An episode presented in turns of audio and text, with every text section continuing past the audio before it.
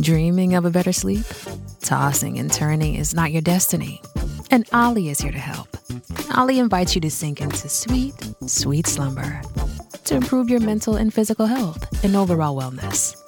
More than just melatonin, Olly's ingredients help you unwind your mind for a delightfully dreamy drift off.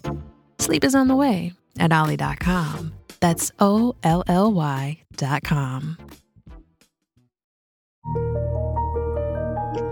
Welcome to Accelerate Your Business Growth, where we're exploring all sorts of business topics.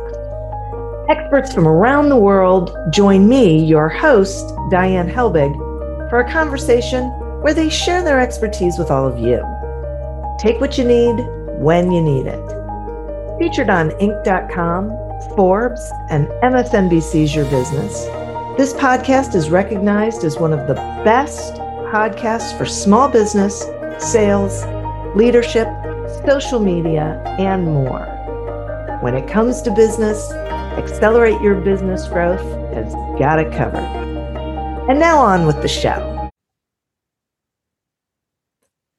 My guest today is Mark Myers. Mark served in the Marines for over eight years and received the Distinguished Medal Award and the Robert A. Mette Award for Outstanding Leadership. Today, he's the founder and CEO of Peak Profit Solutions, a financial services company that for over 15 years has helped thousands of business owners permanently reduce their tax bill on average by 50% without replacing their CPAs or financial investment advisors. Thanks so much for joining me today, Mark. Diane, thanks so much. It's really a pleasure to be with you. Looking forward to talking.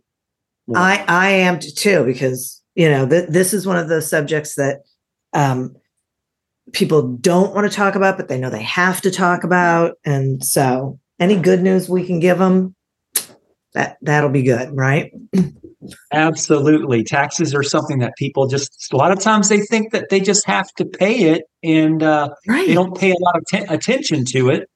And if you do, um, you could be pleasantly surprised that you could keep a lot more of your money. So that's uh, fun conversation to have with anybody that's uh, in pain when they're writing those tax checks. So it'll be fun. Which we are. So, okay. So, seriously, how can business owners save money on taxes without spending all of their profit? Great question, Diane. So, the first thing we have to do is we have to identify the coupons that are available for them that will reduce their tax liability. And I always like when I say coupons, Diane, yeah. I am actually speaking about specific tax code. For example, it might be section code 162 or 281A or, you know, 831B. It really just depends. But I always call them coupons so I don't sound so nerdy. and uh, now we just look at how many coupons does this individual have that are relevant to them, right? And there's always there's 75,000 plus plus pages of tax code. Interestingly enough, the first 5,000 or so tell you how to pay your taxes, and the next 70,000 plus plus give you all kinds of opportunities to pay less if you just know how to follow the code. So I always say, let's find the coupons. So that's the first step is I have a, a nice little um, kind of a consultation call with anybody that's interested. It only takes usually 20 minutes or so for me to identify if they're a, a viable client that has a, a, number of coupons. And then we say, okay, coupon A, coupon B, coupon C. If you participate in these tax codes this year, this is how much less taxes you'll pay. And this is how much your out of pocket cost will be. And that obviously you want that to be a delta that's a nice savings. So if you can spend twenty thousand dollars and get a hundred thousand dollars of tax savings, that's a pretty good deal, right? So that's what I'm always trying to accomplish for clients. Okay, so and this is one of these situations it sounds like where you can stack coupons on top of each other. Absolutely. The more coupons we can put together, the better. But here's the thing interestingly enough, sometimes more is not better. Sometimes I'll say, well, you can do five different coupons. But you can if you only want to do these two, they're going to give you 90% of the benefit. But if you want to do the extra four coupons or three coupons to get the extra 10% and leave nothing on the table, let's do it. Right. So it really is up to the person I'm speaking with. Okay. It, it I, got to tell you, I mean, so uh, on a certain level, that sounds pretty understandable. But but then I think, oh my God, there are so many pages and so many codes. How, how in the world do you figure out which apply to who and what's out there and does anything override it? I mean, it just feels complicated to me.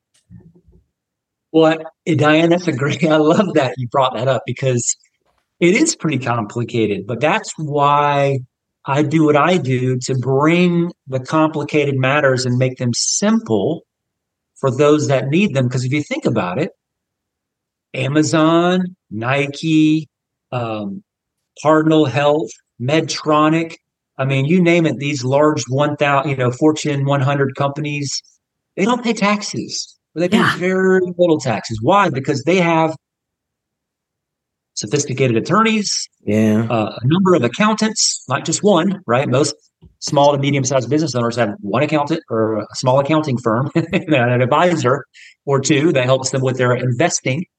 But they don't have a team that's essentially saying, oh, we know the code and we know how the coupons apply to you or don't apply to you. And we can make it turnkey for you. And that's what I do. My business literally, it didn't start out this way, Dan. I wasn't, I didn't initially start out being the tax strategist, but I found over the last decade that there's not a lot of people that are focusing intently in this area. And, uh, and I wanted to fill that gap. So I know, and I'm not like a savant tax attorney. I'm also not a CPA, but I um, I'm an explorer and I've you know, looked for these coupons and I find them, I do diligence them. I have tax attorneys on my team and CPAs on my team that help me do diligence them once I find them. And then, of course, I put them in my toolbox. So now when I'm speaking to someone that has a tax problem, I'm just saying, hey, I've got, you know, right now I've got about a dozen different coupons that work really well. And I can just tell them pretty much immediately how many, you know, how many of them that I have available would work for them and how much benefit that would provide them. And I'll help them get, I'll help them coordinate. They don't have to figure it out on their own. All right. So, so going down that road, what financial professionals are like critical to hire? And are there points in a business journey where certain ones are more critical than others? Yeah, I would say, you know, obviously having a very good accountant and tax professional, tax preparer, and a bookkeeper are going to be great on your just organization side, particularly if you're a business owner. Now, of course, if you're just a high income earning W 2, then you don't necessarily need that. Um, and then you have a really good financial advisor, right? Those are the two, you know, I always call, if you do an analogy of baseball, you know, you've got your pitcher and your catcher, right? And that's all you, a lot of people need when they're making a couple hundred thousand dollars a year. But once you start making 400 and a half a million and a million and 3 million and 10 million and, you know, the up and up and up. And you, you know, now you don't, you need more than a pitcher and a catcher. You need a first baseman and a second baseman, maybe a right fielder. So that's when I come in and say, outside of your CPA and your trusted financial advisor, maybe your insurance guy or girl, now you need to start adding new teammates. And these teammates are essentially um, business strategists or attorneys that work on certain areas of the tax code and bring that benefit to you and your business or you and your hmm. individual tax situation to help you reduce tax. So I guess I mean that's the best. I mean I can't really tell you who they would be until I know what right strategies are needed. Right. Right. I get that. Thank you. That that makes a lot of sense. I'm, I'm glad I asked the question. So um all right, so let's talk about cash flow. Because this this is really, in my opinion, the biggie for small business owners that they really don't necessarily understand cash flow. And so they end up in trouble. So how do we measure it? And will you explain to the listeners why it's so important? Oh, for the business owner, Diane, you know so just as well as I do. It's like it's the lifeline of your business. Obviously, leads are the first lifeline, and then of course the cash flow to service the leads and essentially buy new, you know, however you're marketing and, and servicing your clients. But this is really important because when, you know, most tax planning, right? If you don't, most small to medium sized business owners do not treat their tax liability like a, um, like a profit center. And that's what the larger companies do. Hmm. They're like, okay, we have this tax liability. We need to focus on it because the smaller we can make this tax, the more profit that we have, particularly for our shareholders and our right. They shift our focus because now if you know because you're thinking about your tax liability and you're thinking about it like a profit center. You're not just meeting with your CPA, your tax professional in April and saying him, him or her saying, well, how many expenses did you have last year? Or maybe meeting them within in November and saying, well, how much more can you buy? Can you buy this? Because we can get you a, di- a deduction. And I always say, never buy something for a dollar just to save 35 to 50 cents, depending on where you live, right? That's, that makes no sense whatsoever. Yeah. So so if we start planning in January, February, March, April, we can say, hey, you don't have to pay these taxes that you're accruing. Like maybe we can reduce your W 2 withholdings and also your quarterly estimates. Why? Because we can divert those dollars into a, a, a you know alternative resources that are going to give you significant tax savings, and that's going to give you more cash flow on a month over month basis, particularly if you are um, you know, reducing that quarterly estimated made payment because you realize you're not going to need to make it because you're planning ahead as opposed right. to waiting till the end. Okay. Uh, so it's really strategic planning consistently, right? That's what it sounds like to me, where, where you're always looking at what are the best opportunities. It sounds to me like there's opportunities in a lot of different ways, not just looking for certain codes and applying them. I mean, that's what it's sounding like to me because with the whole cash flow thing, you know, you're looking at reducing your estimated tax payments. Okay. That's not necessarily right. I mean, that's real time as opposed no, absolutely. to future. Absolutely, Diana. It really depends. And, and uh, I guess the way I would I would kind of explain it is when we evaluate the you know the needs of the business i'm assuming we're talking to a business owner just know i can yeah. work with high income high income earning w2s like literally i can still help them as well but obviously business owners generally have a little bit more flexibility with how they pay themselves because they generally right. control the flow of the dollars yeah um, so they're easier to work with but um, with that being said, I just identify okay, these are the coupons, the tax codes that if you were to implement these things, it would give you more cash flow. And some of them don't. Some of them I say they might require some cash for you towards the quarter two or quarter quarter three or quarter four. But if we can save that those dollars, not send them to the tax man, mm. and save them for this opportunity, it would benefit you greatly.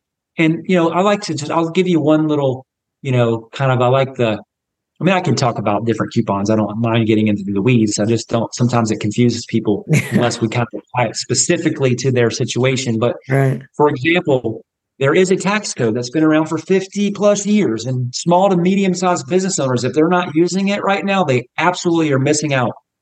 Um, and that is the fact that you can rent your primary dwelling unit, your home, to your business and the income that you receive from your business to utilize your home for strategy meetings, business meetings, board of director meetings is not taxable to you up to a certain number of days per year. So if you think about that, if you can create a deduction, because we're always looking for deductions for our business, if we can create a deduction for our business that lowers the net profit, but that expense from the business goes to the business owner's personal bank account and is not taxable, that's a pretty good deal. And we can do that every single month of the year. So we can essentially reduce their W two, um, you know, payment and shift a portion of that W, you know, that money to them as a rental for using their home for the purpose of strategy meetings or board of director meetings or any type of uh, business growth meetings for their business at their home. That's Very a great example. That is. Yeah. I love that one. Yeah. yeah. Uh, I call it the chip shot. I call it the chip shot because it was uh, it was originated in Augusta, Georgia, back in the '60s. And if you know anything about Augusta, Georgia, every year there's a pretty big golf tournament that goes on there. And Yeah. Somebody gets a great jacket. Oh my gosh, I love that example. It's so weird. Okay, so it just makes you wonder what the government was thinking. So, talk to me about long term capital gains on the sale of appreciated assets. Oh, I love that question. And you know that up until now, Diane, we've I've been focusing mostly on income, like you know regular income that you earn from your business, whether it be W two or profit above your W two, or K one income or interest on your um, investments.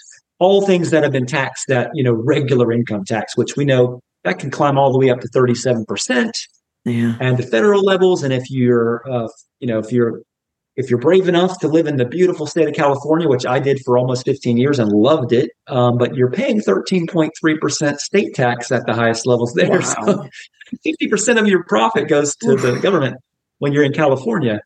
Um, so now we're talking, shifting gears and talking about, well, what happens? Well, maybe you don't make a million dollars a year or, or a quarter of a million to half a million dollars a year in regular income, right? Because I can usually help someone, you know, a business owner as low as a couple hundred thousand dollars a year in regular income with some smaller coupons. But obviously, the more income you make, the more I can help them. There's a lot more coupons that become Yeah. available as the income gets higher.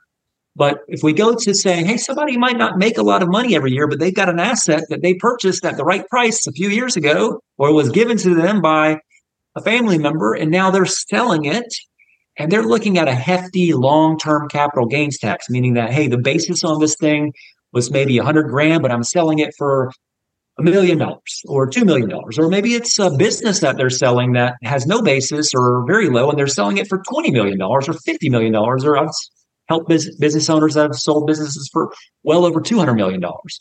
Hmm. So, um, it doesn't matter. Just note it's obviously taxes are taxes. So let's just say they have a and you know, on the federal side, you've got a 20% long-term capital gains tax and anything over 400 and well, it's $500,000 if you're married filing jointly.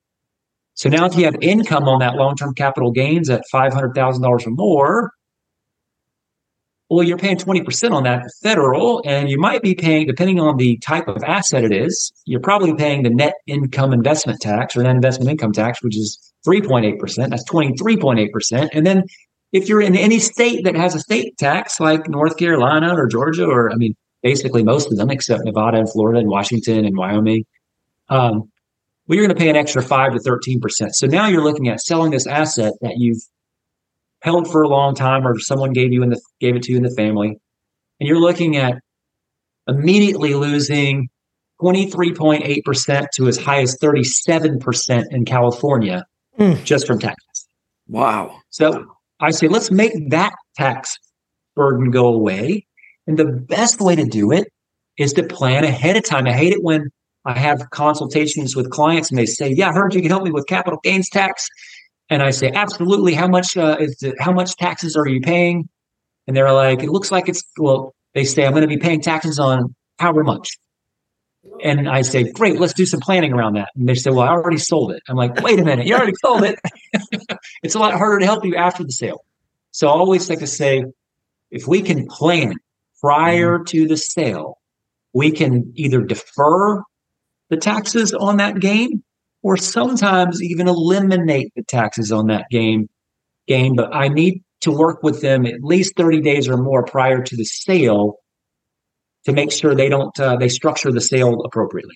So I'll stop there, and if you want to dive in a little deeper or go in another direction, we can. But that's really the key with long-term capital gains. It's just letting, helping, structuring the sale prior to the sale to essentially give you much more of an advantage with regard to that tax liability that's that comes with the sale.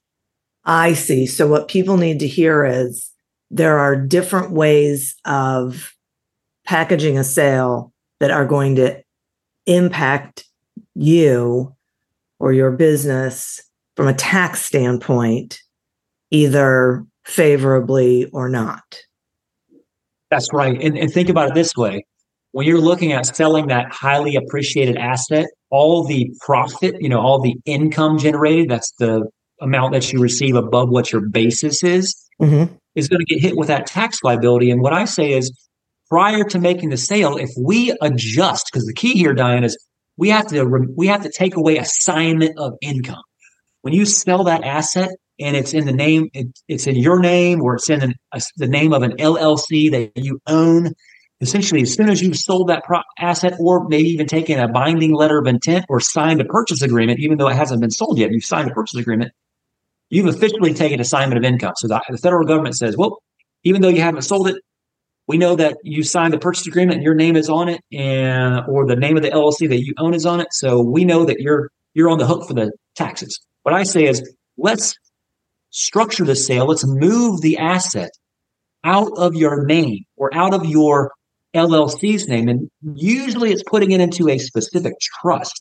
Hmm. So now when the asset is sold, the trust is selling the asset, not you. So you don't have an assignment of income, meaning you don't have a tax bill. The trust does, but we can create a lot more flexibility within, depending on the type of trust and what we're working with, for the tax liability if it's there. So now it's like sell it in your name, you got to pay the taxes right out of the gate. Sell it in the name of a in, in the trust because you shifted the ownership into the trust, but you completely control everything in there and it's your money and you control it. It's just that now you have a better tax um, environment for that asset to be sold in. And now you can be, essentially keep the delta, right? So if you had to pay a 35, a 30% tax on it, you know, you're keeping 30% in your bucket. And now you can reinvest that money and reinvest it again and reinvest it again. And you're not paying taxes on it until you actually take it out and use it. Kind of like uh, a qualified account, right? The people's 401ks or IRAs, but the good news about this is there's not all the rules around it. I mean, there are rules, but not like, well, if you're not 59 and a half, then you have to take 10% penalty to touch this money. Or if you're 73, I don't care if you don't need the money, you have to take a minimum required distribution. Otherwise, we're going to tax you heavily. All those rules go out the door and you have much more control over accessing that and, um, and taking dollars when you want to, but you can still continue, continue to defer, defer, defer all the gains or maybe even eliminate the gains depending on the structure we're using. That's fascinating. Okay. Absolutely. Absolutely. Uh, yeah. I, I, mean, almost makes my head hurt. Um, so now talk to me about getting the IRS to fund a portion of my retirement 100% tax free. How do I do that? That I love that question, Diane. So uh, I can answer it in a few different ways. You know, one way, one way would be any coupon that you use, right? Any coupon that I come in and say, these are the three coupons that you could use. And you say, great, I want to use two of them, not the third. And we end up netting you. And I say netting like, okay, you're saving $100,000 in tax, but it's only costing you $50,000 to do it. So your net gain is $50,000. Well, one way to just turn that into tax free income is purchase, you know, municipal bonds with that or buy, put it into life insurance, like cash value life insurance. So that way you, you never pay taxes on it again. Right. That would be one way to go about it. But the hmm. other way is interesting. There is a, there is a coupon that, um, it's been really popular for the last 10 to 15 years. Um, and I'll tell you who it's been popular, who's used it, that's loved using it. Um, Wells Fargo, Chase Bank, Bank of America. Jeff Bezos, Amazon, um, obviously NextEra Energy, Tesla. It's called a tax credit that you get for purchasing solar. The federal government, the co- you know, House and Congress or House and Senate, they have want they've put into law, particularly last year, they want the private sector to buy solar, and of course they've been doing these, creating these laws for the tax credit, mostly for Jeff Bezos and Bank of America. But the good news is you don't have to be Jeff Bezos or an owner of Wells Fargo to purchase solar and get the same benefit or better. So when we go into creating a kind of a pension for you with tax savings, purchase solar. And I'll, you know, I'll, I'll go into it not too depthful because I don't want people to, um, their eyes, eyes to cross over, you know, at least until we look at the, but really what we're doing is saying you can actually purchase solar panels on a third party building. Particularly, it can be a church or a house of worship. It can be a YMCA, a museum, a private school. It might even be an apartment complex or a small grocery store. You're the one purchasing the solar. On that on that building. The building owner is happy that you're purchasing the solar on the top of that building because they're not paying a dime for it. You are. But they're immediately getting usually anywhere between 20 and 30% energy savings in the very first year. And it gets better and better and better because they're signing an agreement that says whoever owns these panels, we are going to pay them for our energy or as much of our energy as we can because we still have to pay the utility company something for the next 35 years. We'll pay you for the energy. Why? Because it's going to cost us a lot less than paying the utility company. So that's a really interesting prospectus when you can buy a cash flow producing asset. Uh, and you can buy it with the federal government's money because the way that this works is when you purchase the solar between the tax credit and the depreciation that you can take on those panels, you can actually get a dollar and 40 cents of tax savings for the dollar of tax liability you put in. So instead of sending the dollar to the tax man or woman and never seeing it again, you can take that same dollar, buy solar with it, get a dollar and 40 cents of tax savings and up to 35 years of cash flow on top of it. So I'll stop there because I mean, obviously I would need to get talk about the details in someone's specific situation but really, what I'm saying is, people love to buy real estate, right? They buy real estate for cash flow. Sure. Well, what if I what if I said, well, let's have the government buy your real estate? It's just not going to be a duplex. It's going to be solar on the top of uh, a grocery store in California, and you're going to get for every dollar you put into those panels, you're going to get a dollar and forty cents of tax savings. You're also going to get cash flow for as long as you want to own the panels, up to 35 years. You don't have to own the panels for 35 years, but it's kicking out cash flow for 35 years. You might want to hold on to them. That is a unique opportunity that we have 10 more years based on the Inflation Reduction Act that was signed into law last September, putting the tax credit at 30% minimum all the way up to 60%, depending on the location and the type of solar panels that were installed. So that is a beautiful way to turn your tax liability into long-term income and let the um, the wow. uh, the federal government pay for your cash flow producing asset. Wow. That's insane. Yeah. well, you know, they, they want to make the America a greener place, and this is how they're uh, doing it. Yeah. We're helping to do it. Yeah. yeah. So. Huh. Well, you have to incentivize people. That is for sure. So, th- this is. I'm so glad we're having this conversation because just the couple of examples that you've given, and I really appreciate them. What it shows me is the creativity that is available, you know, that is out there because I think we're so used to feeling like the tax structure is very structured, you know, and very like we're in a box and and there's no real way out, but I'm listening to this and thinking, boy, there's all sorts of creative ways to use it to our advantage. Absolutely. And, and I, I want to say something, Diana. Hopefully it doesn't um, rub anybody the wrong way, particularly if they have a CP and an A behind their name. Okay. Um, but you know, your your CPA is generally going to be the most conservative uh, resource on your team. Yeah. And you, most business owners or you know high income earning professionals, um, rely on that CPA to help them with their tax liability, but CPAs do not have most of them don't do not have the bandwidth nor the desire to seek out these coupons and help their clients apply them. They just look at what was your expense line, what are the standard deductions that can be taken, what are the obvious expenses or deductions that you can take at the business level, if you, are you missing any of those? If you're not, great. Let's file your tax return. If you're making a lot of money, that's just good good work. That's just the pain that you have to endure for being very successful. That's generally what a CPA is going to say. Now, I'm not saying that's horrible. What I'm saying is it's not the case for high income earners, particularly think about most of the Fortune 100 companies. If that's what was said by their tax professionals, then they would be fired right?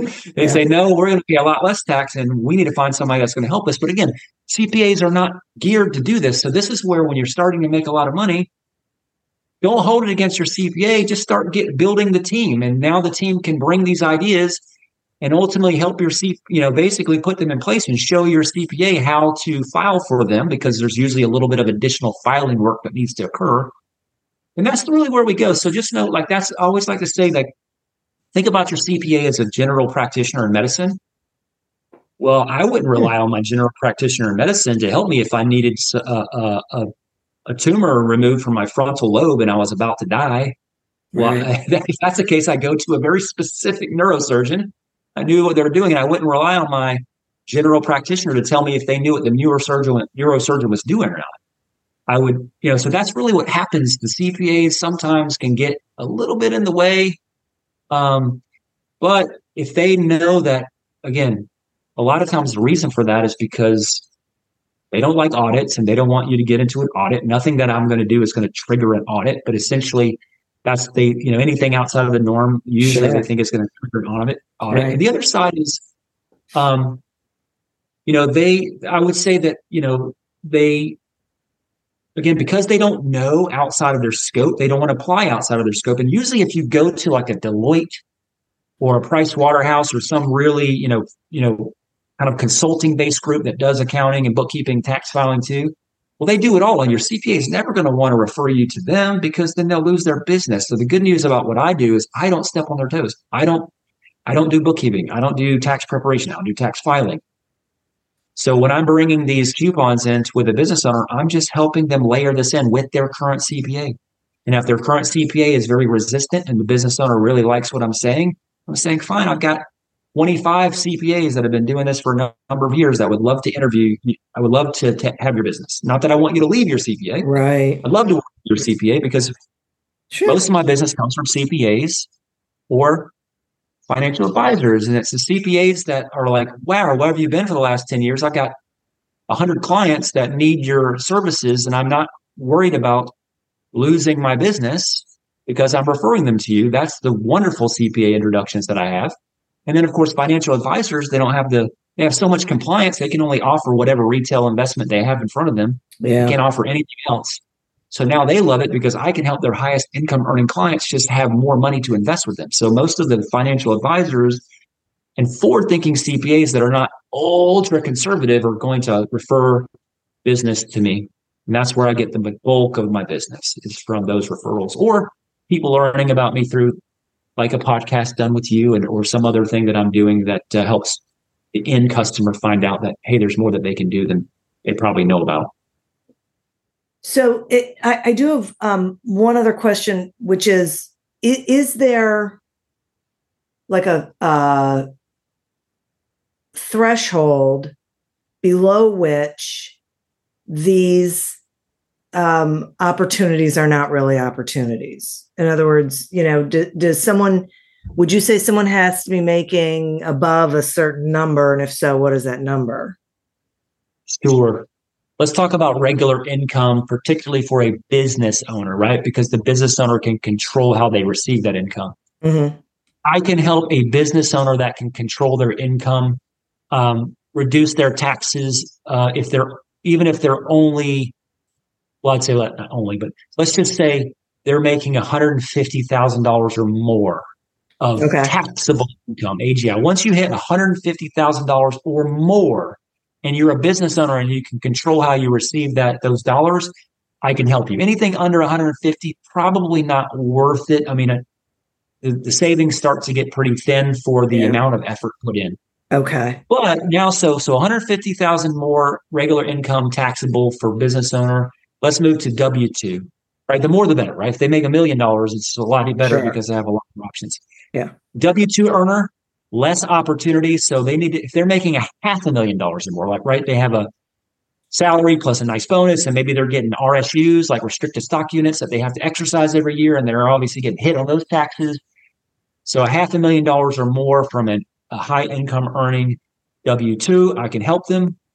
Um, and and then, of course, we switch gears to capital gains. If they're going to be paying $100,000 or more in tax on their capital gain, that's kind of the starting point, right? If they're looking at, wow, I'm going to pay over a hundred thousand dollars in tax if I do nothing on this capital on this selling this asset. Mm. So those are the starting points. 150 of regular income as a business owner, five hundred thousand dollars or more of income as a as a W two employee or executive, and then a paying more than a hundred thousand dollars of tax on their capital gain, which is usually like 300, like $400,000 total income on the sale or more, you know, depending on the state. Got it. Thank you uh, th- for that. And and for all of this information. I mean, it really is valuable. So, how do people find you? They can go right to my website, peakprofitsolutions.com. Um, and again, that's just uh, peak as in mountain, you know, P E A K, profit solutions, peakprofitsolutions.com. And I have case studies that they can click to receive. I have a little more information. And also, I have a link to my calendar, which makes it super easy. They can literally just book a 20 minute appointment to say, Hey, I want to chat with you. I heard you on the podcast and I have this, this is my tax liability problem. I'd love for you to help me. And usually within the 20 minute conversation, I can identify whether or not I can and what coupons are available. And then we can talk about um, running an analysis to see just how much um, money they'll get to keep if they implement you know coupon A B C D E F G. So that's the best way. I think is just to find me there and reach out, and we go.